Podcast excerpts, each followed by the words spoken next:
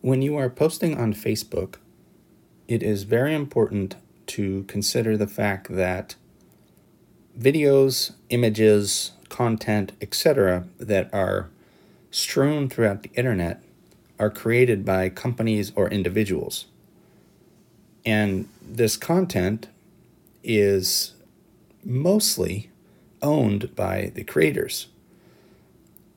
The point of this video is to just give you an example of what Facebook does and any other online publishing outlet such as Twitter, LinkedIn, YouTube, Google, etc.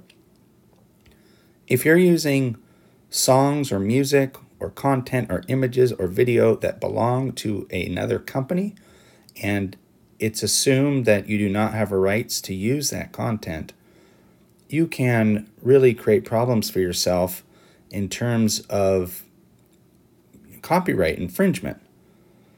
I am not an attorney, but I am telling you this out of the sake of your Facebook page, for example, in this in this specific video, we're looking at a Facebook violation.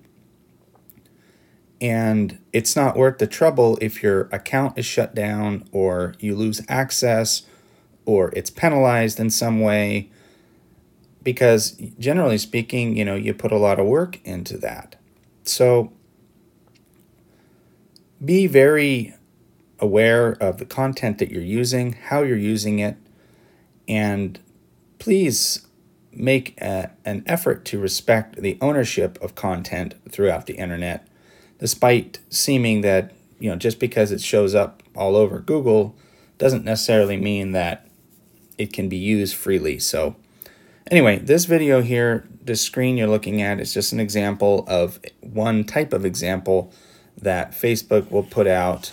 You know, it's a matching content notice. It shows the, you know, owner and, um, you know, basically gives you the option to dispute it or delete it.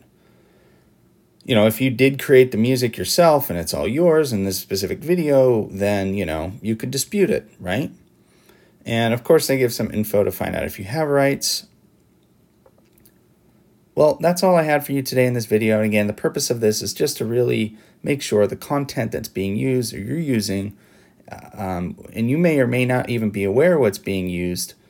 You know, for example, if you're a dental practice owner and you have somebody doing your social media for you or your publications, you really want to vet that content and verify and ensure that that is um, that you have rights to use that in the way in which you're using it, uh, just to really prevent any potential trouble for yourself in terms of your search ranks and uh, worst case scenario, you know, some type of legal problem you could run into with copyright infringement.